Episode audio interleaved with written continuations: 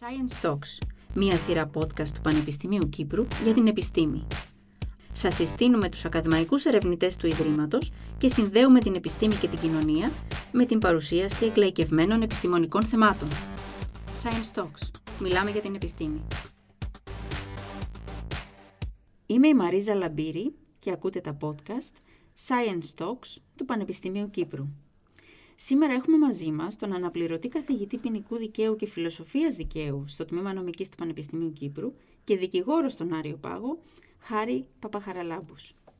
Έχει εργαστεί στην Ελλάδα ως ειδικός επιστημονικός συνεργάτης στον Υπουργό της Δικαιοσύνης, ιδιότητα υπό την οποία συμμετείχε στην ίδρυση του Διεθνούς Διαρκούς Ποινικού Δικαστηρίου, έχει εργαστεί στην Προπαρασκευαστική Επιτροπή για τα Στοιχεία των Εγκλημάτων στη Νέα Υόρκη και σε διεθνείς οργανισμούς όπως είναι ο ΟΗΕ, το Συμβούλιο της Ευρώπης και η Ευρωπαϊκή Ένωση επιθεμάτων ποινικού ενδιαφέροντος. Μετά τη διδακτορική του διατριβή στο Πανεπιστήμιο Γκέτε της Φραγκφούρτης για το, για το πολιτικό έγκλημα, συνέγραψε τρεις μονογραφίες θεωρίας και δογματικής του ποινικού δικαίου, ένα δίτομο εγχειρίδιο κυπριακού ποινικού δικαίου και πληθώρα συμβολών, σε διεθνή περιοδικά ή συλλογικές εκδόσεις. Είναι συνεκδότης πολλών συλλογικών τόμων σε θέματα ποινικού δικαίου και νεωτερικής φιλοσοφίας δικαίου.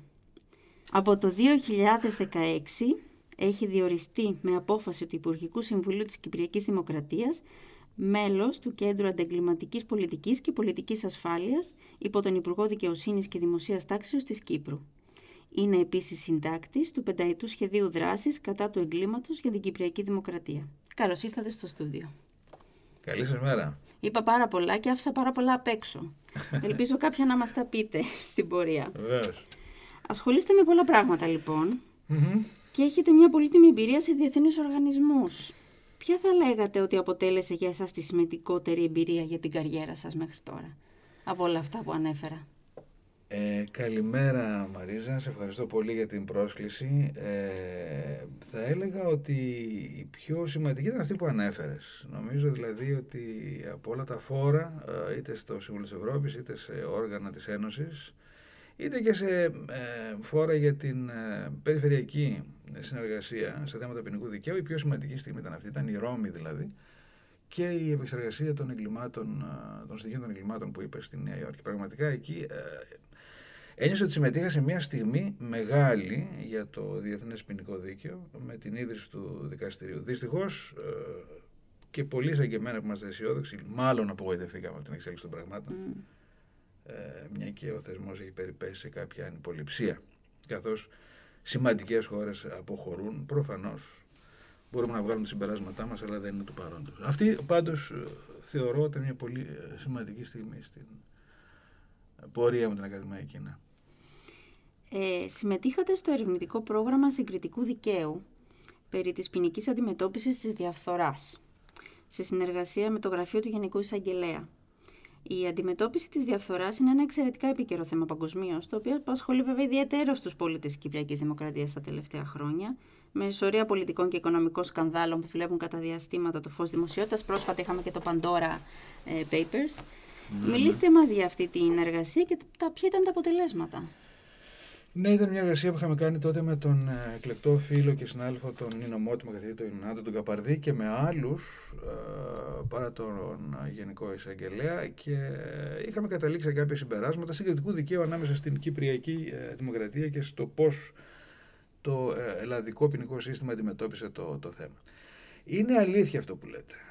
Είναι ένα ενδυμικό πρόβλημα η διαφθορά και νομίζω ότι έχει δύο πτυχές δεν θέλω τώρα να εστιάσω στην τρέχουσα πολιτική στην Κυπριακή Δημοκρατία, γιατί εκεί πέρα βεβαίως ε, εμπλέκεται και η πολιτική αντιπαράθεση και θα ήθελα να μείνω λίγο απ' έξω από αυτά με την έννοια να δούμε ε, κάπως από μια αντικειμενική ματιά τα πράγματα. Ε, γιατί δεν είναι ένα ζήτημα που αφορά μόνο την Κυπριακή Δημοκρατία. Είναι ένα γενικότερο ναι, πρόβλημα. Ναι, ναι. Ε, το ένα είναι ε, το δυσαπόδεικτο του πράγματος, το γεγονός δηλαδή ότι πολλές φορές υπάρχει ε, μεταξύ lobbyism ας πούμε, και διαφθοράς μια γκρίζα την οποία εκμεταλλεύονται τόσο εκείνοι που θέλουν να την ποινικοποιήσουν στο όνομα μιας αυστηροποίησης του ποινικού ελέγχου, όσο και εκείνοι που θέλουν λιγότερο ποινικό έλεγχο, ενδεχομένως και για έκνομους σκοπούς. Και το δεύτερο πρόβλημα είναι ότι συχνά χρησιμοποιείται η διαφθορά ως όχημα αυτό που λέμε ποινικός λαϊκισμός. Μάλιστα. Ε, δηλαδή κάτι το οποίο ενδεχομένως ε, μας ε, λοξοδρομεί, αν θέλετε, να χρησιμοποιήσω την έκφραση, από τα βασικά και κέρια ζητήματα που έχει το ποινικό δίκαιο ε, και ε, γίνεται πια ένας τρόπος χρήσης ε, πολιτικών ας πούμε, σκοπιμοτήτων, ας το πω έτσι, mm. ευσχήμως. και βεβαίως για να καλλιεργείται και μια αίσθηση στον πολύ κόσμο ότι ε, αφενός μην υπάρχει κίνδυνος ας πούμε, χρηματισμού ή διαφθοράς παντού και από την άλλη μεριά υπάρχει ένα κράτος που είναι παρόν και το αντιμετωπίζει. Αυτό όχι μόνο σε εθνικό αλλά και σε υπερεθνικό επίπεδο παρατηρείται ως τάση. Αυτή δηλαδή η καλλιέργεια, δεν θα έλεγα οπωσδήποτε συνειδητή, αλλά η ανοχή του λαϊκισμού. Mm-hmm. Αυτά είναι τα δύο βασικά προβλήματα στην καταπολέμηση διαφθοράς. Όχι ότι δεν υπάρχει έτσι. Είναι ένα πολύ σημαντικό θέμα, αλλά θέλει απλώς, και αυτό θέλω να πω, ε, μια πιο ευέλικτη και πιο ε, κάθε φορά λελογισμένη, και αυτά είναι δύσκολα πολλές φορές για την αντιγκληματική πολιτική στα θέματα αυτά, στάση του ποινικού νομοθέτη. Εντάξει.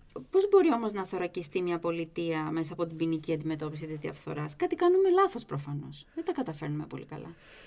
Ναι, ε, τίποτα. Εδώ θα πρέπει να υπάρξει ένας συντονισμός καλύτερος, γιατί σε υπερεθνικό επίπεδο υπάρχει ήδη πολύ καλή νομοθεσία. Η Κυπριακή Δημοκρατία πρέπει να πω ότι ε, πρώτος στατεί τουλάχιστον σε συμβολικό διακηρυκτικό επίπεδο στην ε, υιοθέτηση ε, και ενσωμάτωση ε, νομικών μέσων υπερεθνικών όπως αυτών της Ευρωπαϊκής Ένωσης αλλά και του ΟΗΕ. Έχουμε ένα πολύ καλό νόμο για το ξέπλυμα ε, ε, βρώμικου χρήματος. Έχουμε καλή νομοθεσία για το οργανωμένο έγκλημα. Ξέρετε, αυτοί είναι οι χώροι στους οποίους ε, αναπτύσσεται ή με τους οποίους ε, επικοινωνεί, συγκοινωνούν τα δοχεία ε, η διαφθορά.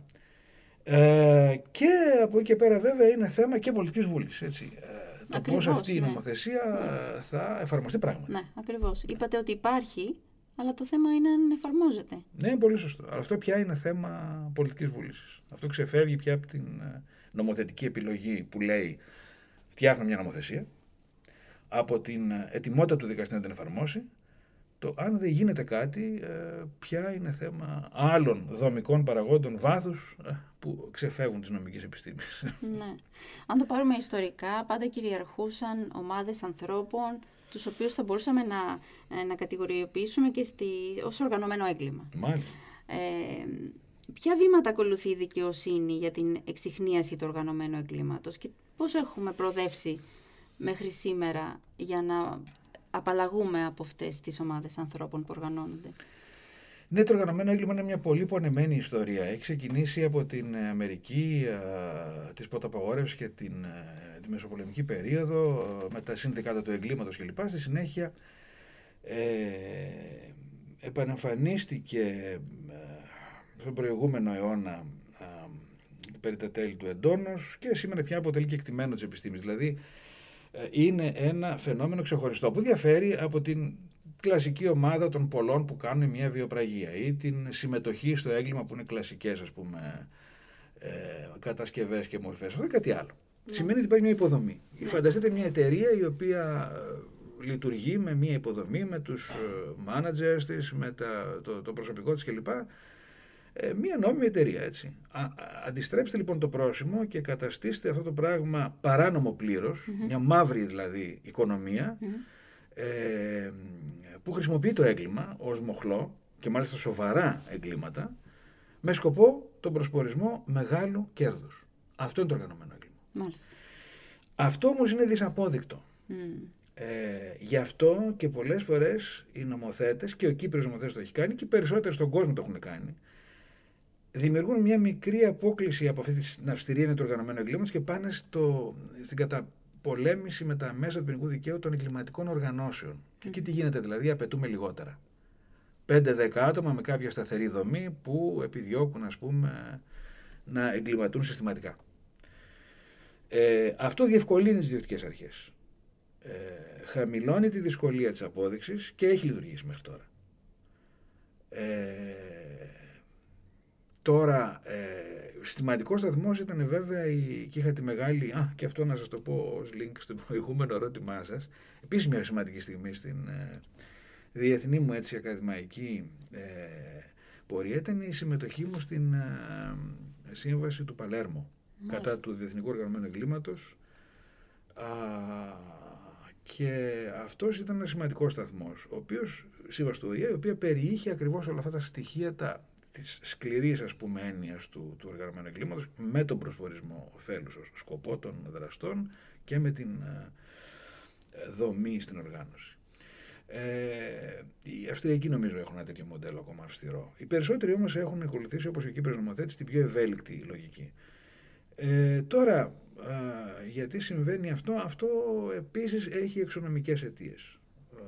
Είναι ένα κοινωνικό και πολιτικό περιβάλλον και οικονομικό περιβάλλον που διευκολύνει αυτό το πραγμα Το γεγονός ότι η απληστία και η λατρεία του χρήματος σαν κοινωνικοηθικά ας πούμε στοιχεία είτε ανεκτά είτε στοιχεία τα οποία τα προωθεί κανείς εμέσως ή εμέσως ή αμέσως ε, δημιουργούν πια μια ε, επιθυμία βουλημία αν θέλετε κέρδους κλπ. Και, και αυτό, αυτό θα μπορούσα να πω σε επίπεδο κοινωνιολογίας δικαίου ευνοεί τα φαινόμενα αυτά. Ναι.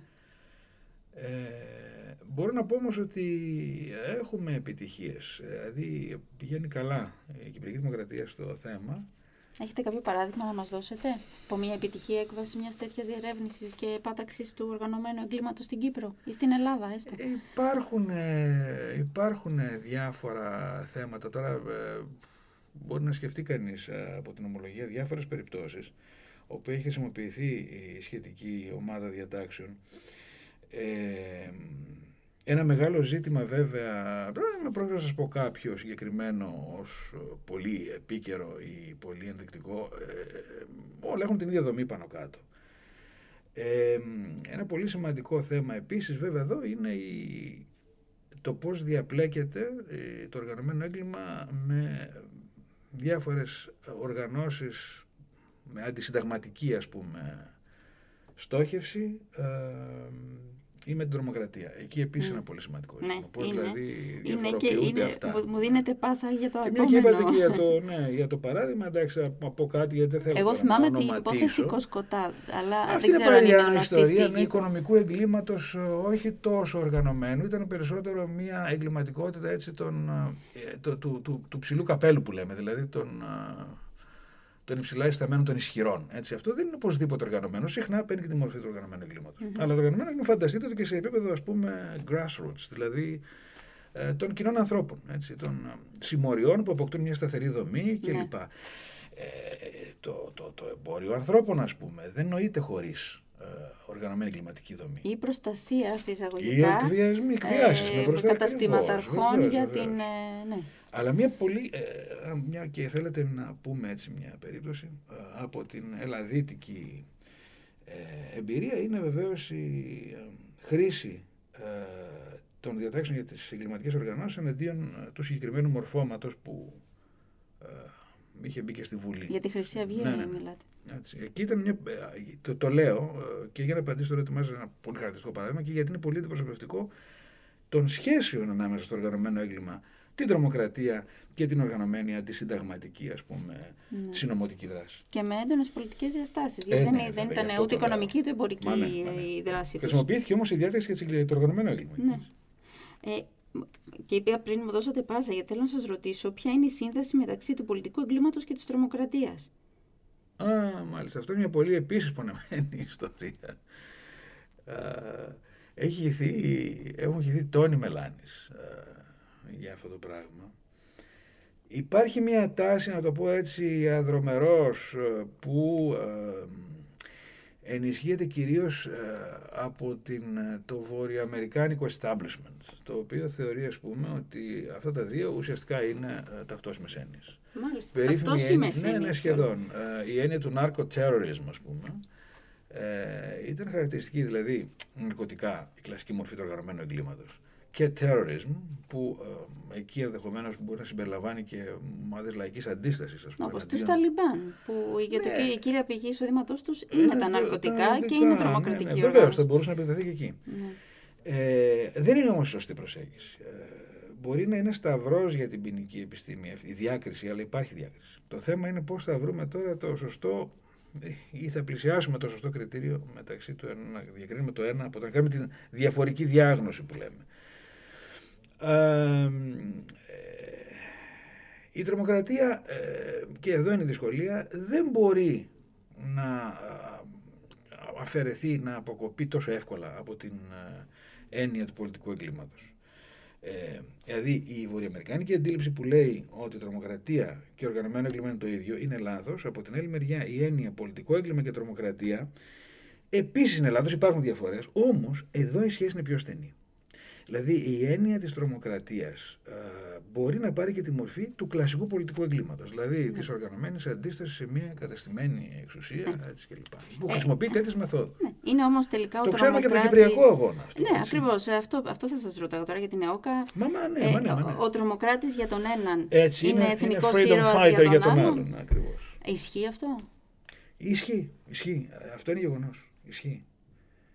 τα πράγματα όμως είναι πολύπλοκα εδώ γιατί εκτός από τις νομικές, η, η, έννοια του πολιτικού εγκλήματος είναι, αυτό που λένε και οι Γερμανοί, είναι ένα νόθο παιδί του ποινικού δικαίου. Δηλαδή μετέχει, είναι ένα υβρίδιο, μετέχει και άλλων ε, χώρων γνώσης, όπως είναι η πολιτική θεωρία, η κοινωνιολογία, ε, και, η ίδια φιλοσοφία έτσι, ε, της κοινωνίας. Ε, και όλο αυτό το πράγμα δεν το αφομοιώνει εύκολα το ποινικό σύστημα με τους κανόνες του.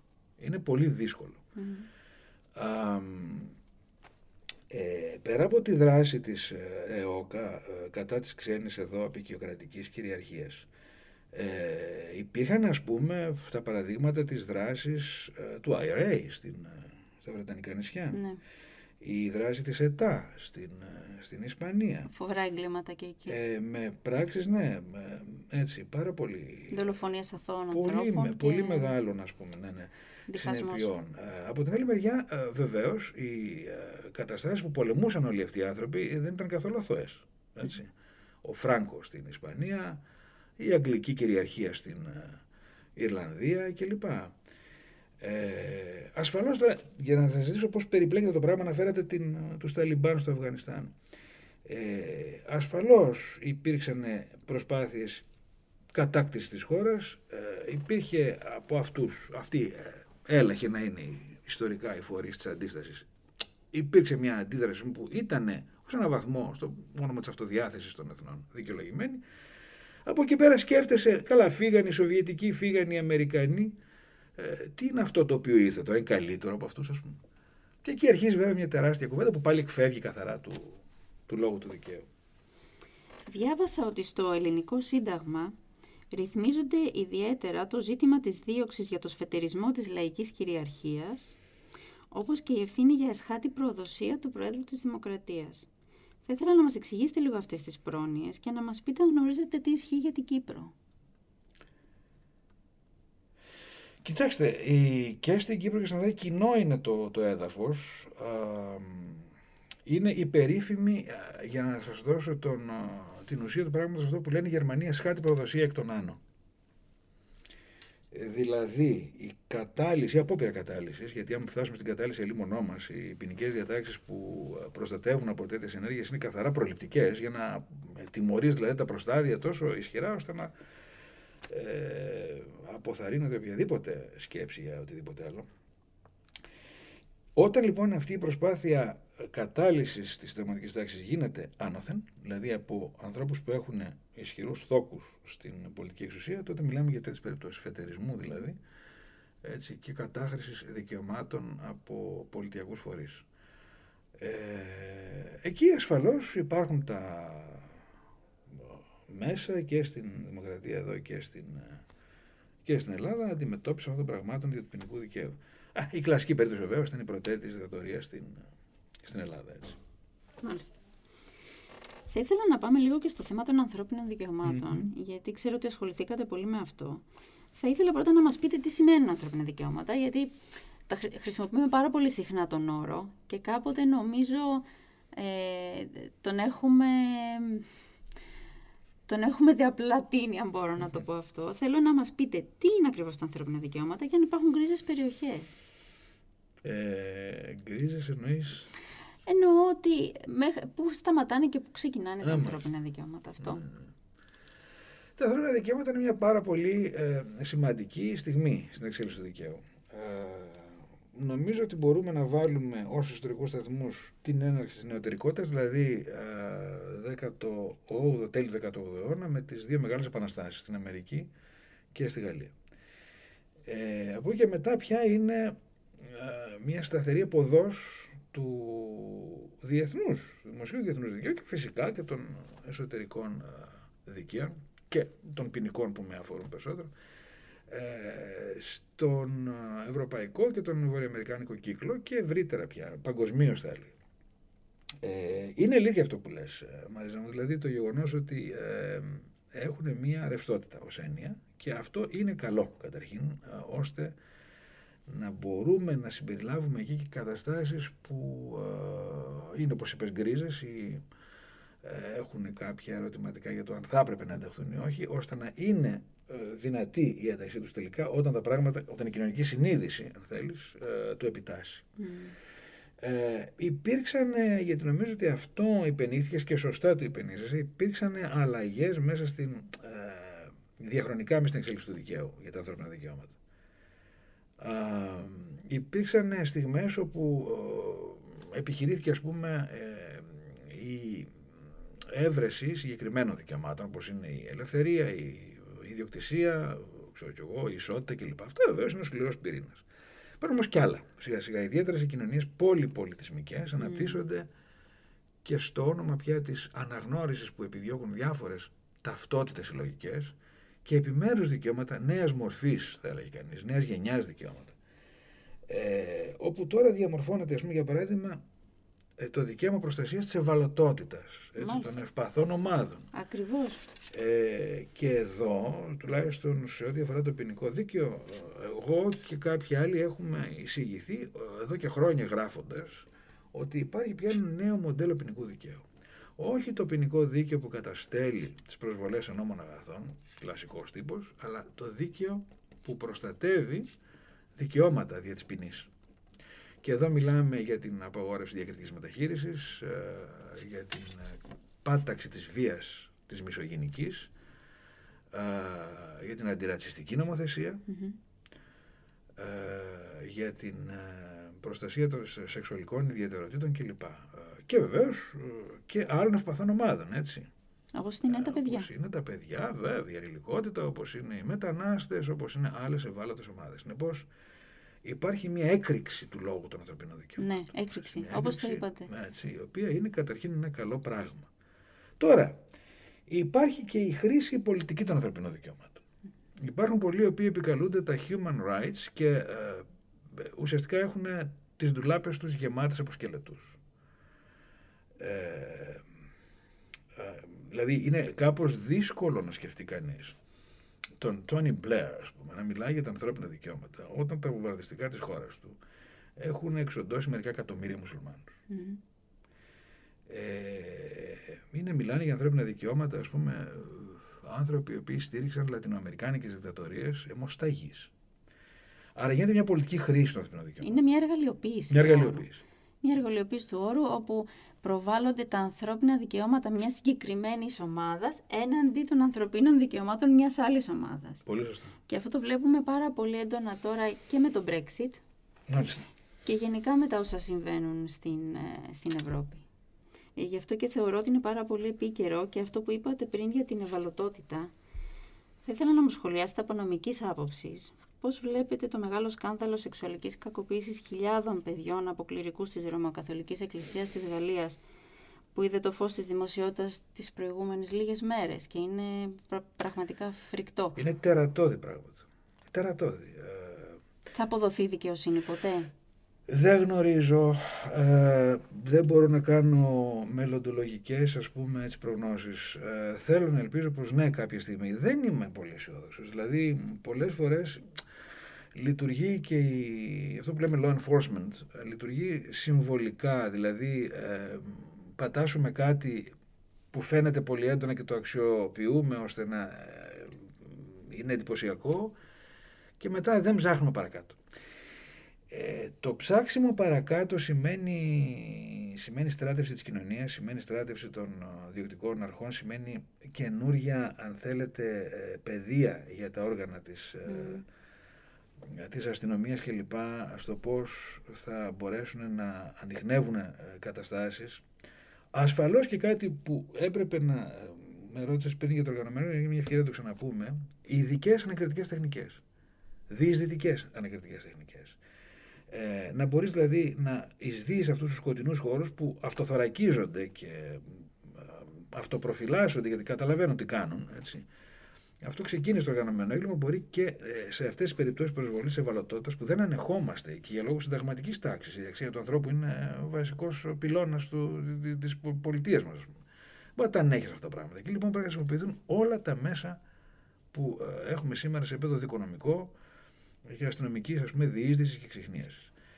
Ε, αυτό που λες είναι μια πολύ κακή ιστορία και έχει κακό παρελθόν ε, με τους καθολικούς ιερείς. Δυστυχώς δεν είναι μόνο οι καθολικοί ιερείς ναι. και η Ανατολική Ορθόδοξη Εκκλησία σε πολλές, πολλές φάσεις δεν πάει και πίσω.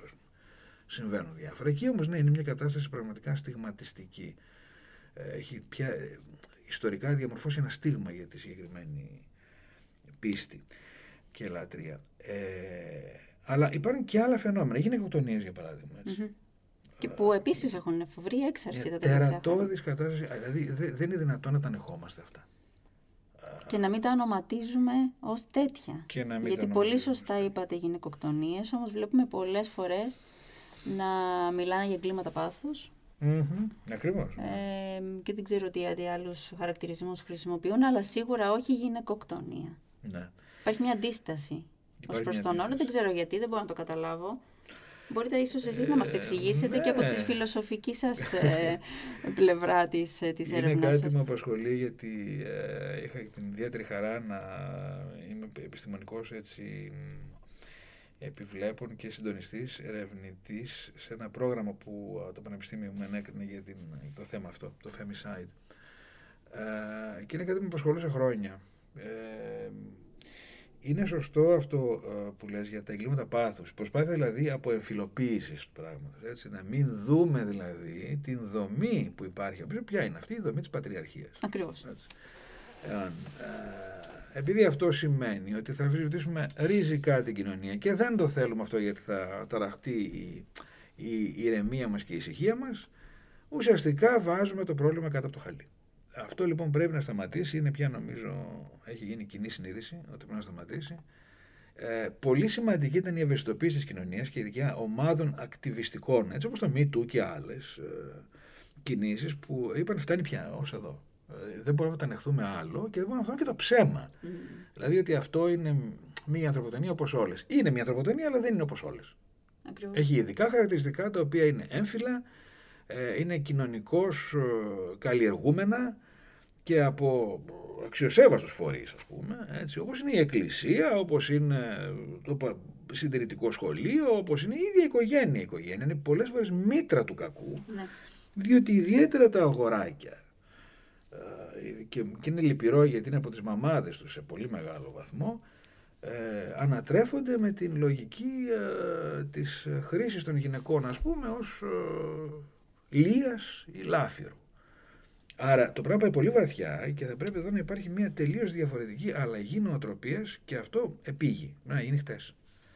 Και το δίκαιο βεβαίως ε, έχει να παίξει πολύ σημαντικό ρόλο. Προσωπικά είμαι από αυτούς που θεωρούν ότι γιατί ξέρετε υπάρχουν διάφορες απόψεις που λένε ότι εντάξει, εν πάση περιπτώσει και αυτό ένα έγκλημα είναι, υπάρχει εγγυητική αρχή στο ποινικό δίκαιο, κάθε κατηγορούμενος πρέπει να προστατεύεται κλπ. κλπ να μην δημιουργούμε τεκμήρια ενοχής, όλα αυτά είναι πολύ σωστά. Από την άλλη μεριά έχεις κάτι το οποίο, με το οποίο δεν μπορείς ε, να εξοικειωθείς. Δεν είναι δηλαδή μια κατάσταση που λες, εν πάση περιπτώσει, τι να κάνουμε, είναι η ατέλεια του ανθρώπου που το δημιουργεί. Πάντα θα έχουμε κλοπές, πάντα θα έχουμε, ξέρω εγώ, κοινούς βιασμούς, το κοινούς εντός εισαγωγικών. Ε, πάντα θα έχουμε ανθρωποκτονίες. Ναι, αλλά η ειδική διαφορά που υπάρχει εδώ, για να συνοηθούμε το λέω, γυναικοκτονίες, δηλαδή αυτός ο έντονος μισογυνισμός, αυτή η έκφραση δηλαδή της της, ε, ε, της, του μίσους κατά των γυναικών. Έτσι. Είναι, είναι τερατώδες, δηλαδή αυτό προσβάλλει την ίδια την, ε, την καρδιά του αξιακού μας συστήματος. Είμαι λοιπόν από εκείνους που θεωρούν ότι εδώ, έστω κατ' εξαίρεση, ας το θεωρήσουμε, είναι επίγουσα η αυστηροποίηση ε, της ε, ποινικής μεταχείρισης. Είτε αυτό τώρα, είναι μια άλλη συζήτηση πώς θα γίνει, ε, με νέες πρόνοιες, αυστηρές, με αυξήσεις των ποινών, με ανελαστικοποίηση της έκθεσης των ποινων ε, με σκληρή στάση του δικαστικού σώματος, ε, με απάλληψη όλων των εξαιρέσεων, πίσω από τις οποίες κρύβεται ακριβώς η, ε, το χτύπημα στην πλάτη του μισογενισμού. Έτσι, το να πέφτει δηλαδή ο κατηγορούμενος, φανώς, κακούργος ας πούμε, ε, στα μαλακά, ε, και βεβαίως η, η αναδιαπαιδαγώγηση των ε, μελών των διοικητικών αρχών, της αστυνομίας ναι. κυρίως. Να ε, έχουν μεγαλύτερη ευαισθησία σε αυτά τα θέματα. Και στον τρόπο που χειρίζονται τις μαρτυρίες. Βεβαίως. Και ναι. να εξαντλούν τον ξυχνιαστικό τους ζήλο. Γιατί είδαμε πολλές φορές ότι πριν από μια γυναικοκτονία προηγήθηκε ξυλοδαρμός, ναι. ε, καταγγελίες και δεν έγινε πιστευτή η Έτσι, κατάθεση της σωστά. γυναίκας ή των συγγενών της που κατήγγυλαν ότι υπήρχε βία. Πολύ σωστά. Και αυτό έχει να κάνει με αυτό, ακριβώς αυτό που λέτε, με την εκπαίδευση των Μάλιστα. αρχών. Ναι, ναι. Δυστυχώς είμαστε πολύ πίσω σε αυτό ναι, ακόμα. Ναι, ναι. Ε, Συνεπώς, ναι, νομίζω ότι εδώ πέρα θα πρέπει να επιδείξουμε πυγμή και μάλιστα ανελέητη. Χρησιμοποιώ ε, συνειδητά και με γνώση της σημασίας των, των λόγων μου τις ε, λέξεις αυτές. Και γενικά θεωρώ ότι σε πολλές περιπτώσεις, πέραν από το μίσος που αναφέρατε ε, απέναντι στις γυναίκες, ε, είναι και αυτή η λανθασμένη εντύπωση του ότι ο άλλος μας ανήκει. Ακριβώς. Με κάποιο τρόπο. Και αυτό έχει, δεν είναι μόνο αντρικό χαρακτηριστικό, σε κάποιες περιπτώσεις είναι και γυναικείο χαρακτηριστικό, ναι. όπως είδαμε στην περίπτωση με το βιτριόλιο στην Ελλάδα, ναι, ναι, ναι, όπου μια υπόνοια ουσιαστικά ούτε καν απόδειξη δεν υπήρχε μία ε, ζωή καταστράφηκε. Από μία γυναίκας απέναντι έγινε επίθεση σε μια άλλη γυναίκα. Μάνε, μάνε. Και ελπίζω εκεί η δικαιοσύνη να εξαντλήσει την ε, αυστηρότητά της. Βέβαια, έχεις πάρα πολύ δίκιο, Μαρίζα μου. Αυτό είναι πάρα πολύ σωστό που λες. Και ίσως είναι ε, η ουσία του πράγματος. Είναι το γεγονός αυτό κυρίως εκδηλώνεται ιστορικά μέσα από την ανδρική κυριαρχία που λέει και ο Μπουρντιέ, δηλαδή το ότι ο άνδρας θεωρεί προνομιακά ως ιδιοκτησία του τη γυναίκα, όμως είναι η ιδιοκτησία, αυτή η αιμονή με την ιδιοκτησία πια και των ανθρώπων ως πρώτης ύλης θεωρουμένων, ε, που είναι η μύτα του κακού. Και αυτό βεβαίως μπορεί να έχει ως ε, δράστες και γυναίκες. Ναι, ναι πράγματι. Ναι. Η υπόθεση με το βιτριόλι είναι φρικιαστική, όντως, ανατριχιαστική. Πραγματικά. Θέλω να σας πάω λίγο σε κάτι πιο φιλοσοφικό. Να κλείσουμε έτσι με, με κάτι πιο γενικό. ε, το 2008 δημοσιεύσατε ένα κείμενο για τη μαζική δημοκρατία και σε παρένθεση έχετε γράψει αποθυμένη αναδοχή μιας καταραμένης σκέψης. Μου τράβηξε πολύ την προσοχή αυτό το κείμενο για τη φιλοσοφική της διάσταση. Θα ήθελα να μας πείτε τι είναι η μαζική δημοκρατία και τι εννοείται με την καταραμένη σκέψη. ναι, είναι Έτσι ίσως... όπως το μετέφρασα εγώ από τα γαλλικά βέβαια. Ναι, Πανσέμο πολύ σωστά. Ε, Εντάξει, δεν θέλω να κουράσουμε τώρα βέβαια τους ακροατές μας, αλλά ναι, είναι και με συγκινεί το ερώτημα, γιατί πραγματικά είναι από τα θεωρώ ε, προχωρημένα ας πούμε, κείμενα που έχω ε, καταθέσει στην Ακαδημία. Ε, μαζική δημοκρατία. Το γεγονός ότι δεν υπάρχει, να το πούμε απλά πια, ένα ε, ενεργό πολιτικά συλλογικό υποκείμενο, αλλά υπάρχει μια πλαδαρή κατάσταση μάζας, όπου η μάζα αυτή δεν συνιστά ένα συλλογικό υποκείμενο πολιτικής δράσης ε, με στόχους, σκοπούς, οράματα ή οτιδήποτε, αλλά ένα χυλό, θα έλεγε κανείς, αποτελούμενο από κυρίως καταναλωτικά άτομα, τα οποία δεν αισθάνονται καμία μεταξύ τους ουσιαστική αξιακή σύνδεση. Αυτή η μη συλλογικότητα είναι η μάζα.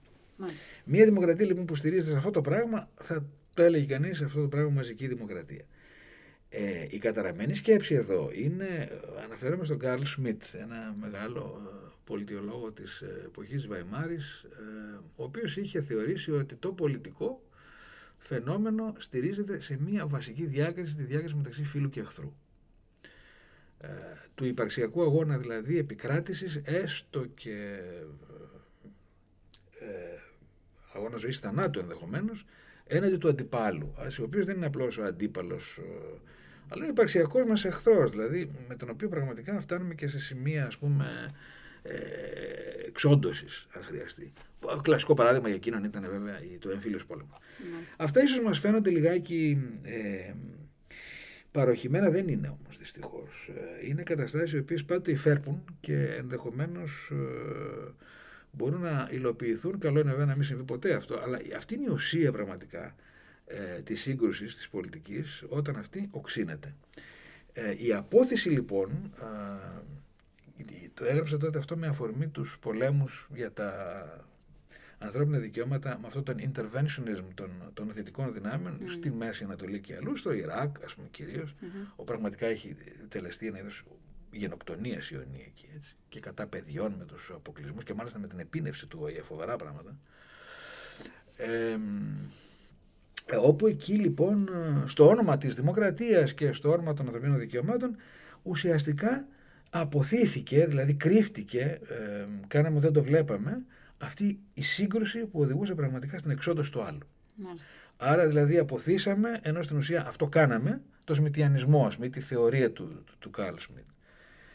Ε, αυτό, αυτός λοιπόν ο καταραμένος στοχαστής, τον οποίο υποτίθεται ότι η καλή μας δημοκρατία δεν τον θέλει, είναι αποσυνάγωγος, τελικά είναι αυτός ο οποίος μπορεί να ερμηνεύσει την πραγματική λειτουργία ε, των πολιτικών μας συστημάτων, ιδιαίτερα όταν ε, ε, μεταχειρίζονται ανθρώπους που κάποιοι ονομάζουν του τρίτου κόσμου κλπ.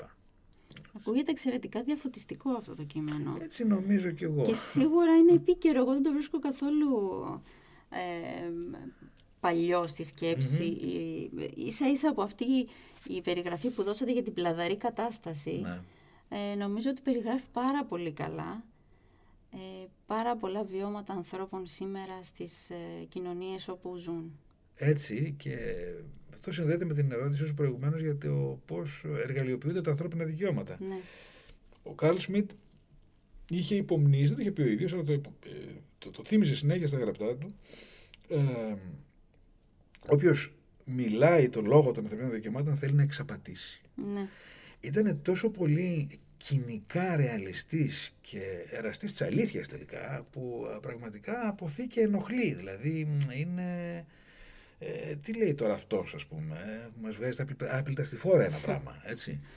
Ε, λοιπόν, ε, θέλει να εξαπατήσει. Ήταν πραγματικά μια ε, εκστρατεία εξαπάτησης. Πέρα από την ιστορία των χημικών όπλων του Σαντάμ που δεν υπήρχαν ε, αυτό ήταν το πιο ας πούμε ανάγλυφο ψεύδος. Όλο το σύστημα αυτού του, της παρέμβασης, της ανθρωπιστικής παρέμβασης ε, ουσιαστικά ήταν στην πράξη σμιτιανό και στην ιδεολογική του προβολή ήταν ε, ε, όλοι οι αδέρφια είμαστε και οι αξίες του ανθρώπου να επικρατήσουν και λοιπά, δια του αίματος και της φαγής βέβαια. Έτσι. Άρα δικαιώναν με την πράξη τους στο Σμιτ, τον οποίο διακηρυκτικά απέρριπταν. Αυτό εννοώ. Ακριβώς. Απόθεση και η, εργαλειοποίηση των ανθρωπίνων δικαιωμάτων είναι τελικά εργαλειοποίηση του πόνου και του φόβου αυτών των ομάδων ανθρώπων. Έξοχα το είπες, ναι. Έξοχα το είπες. Που δεν, ε, δεν έχουν προστασία από κανέναν, ε, δεν έχουν ελπίδα Μάλιστα.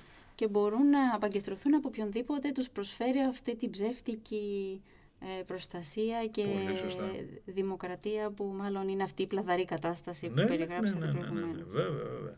Χωρίς μια κριτική δημοσιότητα δεν θα προαχθεί η δημοκρατία μας και δυστυχώς σήμερα σε αυτή την μαζικού τύπου πια καταναλωτική ε, Πώς το πεις, δεν θα το λέει κανείς. Ο δυτικός τρόπος. Το, το πράγμα αυτό που ζούμε, είναι η πολιτική μας πραγματικότητα, ας πούμε, ε, είναι κάτι που δεν, δεν εμπνέει αισιοδοξία και δεν προσφέρει κανένα όραμα. Έτσι. Ε, χωρίς μια ενεργή δηλαδή δημοκρατική συλλογικότητα δεν, δεν υπάρχει κοινωνία που θα προοδεύσει. Ε, αναγκαστικά θα είμαστε σε αυτήν την κατάσταση της στασιμότητας και της αυτοκατανάλωσής μας. Θέλετε να μας πείτε με ποιο ερευνητικό έργο ασχολείστε αυτή την περίοδο; Ναι, ε, ερευνητικά είναι διάφορα πράγματα που υπάρχουν. Ε, αλλά το κυριότερο ε, είναι, νομίζω το προανέφερα, η, αυτή η μελέτη με, με εκλεκτούς συναδέλφους ε, και συνεργάτες εδώ στο Πανεπιστήμιο και εκτός Πανεπιστημίου Κύπρου για την γυναικοκτονια ε, και την τη σημασία που θα είχε ενδεχομένως η μεταμέλεια δραστών τέτοιου τύπου και το πώς θα έπρεπε αυτό το πράγμα να συνεκτιμηθεί από το νομικό μας σύστημα. Σκοπεύουμε στο τέλος να κάνουμε και κάποιες προτάσεις ε, περί θεταίου δικαίου, και φερέντα που λέμε προς τον νομοθέτη, ελπίζουμε να μας ακούσει, για το πώς θα πρέπει να διαμορφωθεί το νομικό πλαίσιο. Πρέπει να πω ότι η Κυπριακή Δημοκρατία έχει δώσει καλές εξετάσεις στον τομέα τουλάχιστον σε επίπεδο συμβολικό ή αν θέλετε ε, ε, νομοθέτηση στο τελευταίο καιρό έχουμε πάρα πολύ σημαντικές αλλαγές και η αλλαγή για τη διάταξη του, του βιασμού που ε, ήταν μια παλιά απέτηση Ακαδημίας έγινε πραγματικότητα. Ο νόμος κατά του σεξισμού είναι πάρα πολύ ενδιαφέρον αλλά και προηγούμενες ε, πίσω κάποια χρόνια πρωτοβουλίες όπως είναι ας πούμε, το ρατσιστικό κίνητρο ε, ως επιβάρυνση της ποινής, ε, αλλά και συμβολικές ε, πρόνοιες όπως είναι η, πώς να το πω, η μη προσβολή του δημόσιου θυλασμού, έτσι, που είναι πολύ σημαντικό, απαγορεύεται να το κάνει κανείς αυτό και τιμωρείται και σωστά. Είναι βήματα της Κυπριακής Δημοκρατίας και θέλω, πραγματικά νιώθω ε, περήφανος που βρίσκομαι εδώ γιατί αυτά είναι πολύ σημαντικά βήματα ε, πρωτοπορίας νομοθετικής ε, στο ποινικό δίκαιο που άλλες χώρες ε, ε, και της κοινοδικαϊκής και της υπηρετικής παράδοσης είναι ακόμη πολύ πίσω. Και πραγματικά αξίζει ένα μπράβο στον Κύπριο νομοθέτης. Αυτό είναι πολύ αισιόδοξο που ναι, ναι. Και εγώ έτσι το βλέπω. Αν είχατε ένα μαγικό ραβδάκι, τι θα ήταν αυτό που θα θέλετε να αλλάξετε στο ποινικό δίκαιο; Αχ, πολλά πράγματα. Από πού να πιάσει κανείς Ε, αυτό το οποίο σχετικά ε, θα έλεγα ότι ε, θα ήθελα πρώτο να κάνω ανάμεσα σε πολλά θα ήταν δύο πράγματα. Το ένα θα ήταν μια επέκταση του ποινικού δικαίου προστασίας και κυρίως ε, ποινική θωράκισης των δικαιωμάτων γυναικών και το δεύτερο θα ήταν να ξαναδούμε και να φέρουμε ξανά στην επιφάνεια, αυτή τη φορά σε πιο σταθερά και όχι τόσο πύληνα πόδια, την ε, διεθνή ποινική δικαιοσύνη. Μάλιστα. Σας το εύχομαι να το αποκτήσετε αυτό το ραβδάκι με κάποιο τρόπο. Μάλιστα καλά. Ευχαριστώ πάρα πολύ που ήσασταν σήμερα μαζί μας. Και εγώ ευχαριστώ. Ήταν πολύ ωραία η συζήτηση. Ευχαριστώ πολύ. Σε αυτό το podcast φιλοξενήσαμε τον αναπληρωτή καθηγητή ποινικού δικαίου και φιλοσοφίας δικαίου στο τμήμα νομικής του Πανεπιστημίου Κύπρου και δικηγόρο στον Άριο Πάγο, Χάρη Παπαχαραλάμπους. Για να ακούτε τα επεισόδια της σειράς, επισκεφτείτε την ιστοσελίδα του Πανεπιστημίου Κύπρου ή εγγραφείτε στα podcast Science Talks στο Spotify. Μπορείτε να ακούσετε επίσης τις εκπομπές κάθε πέμπτη στον UCY Voice 95.2. Είμαι η Μαρίζα Λαμπύρη, ευχαριστώ που μας ακούσατε.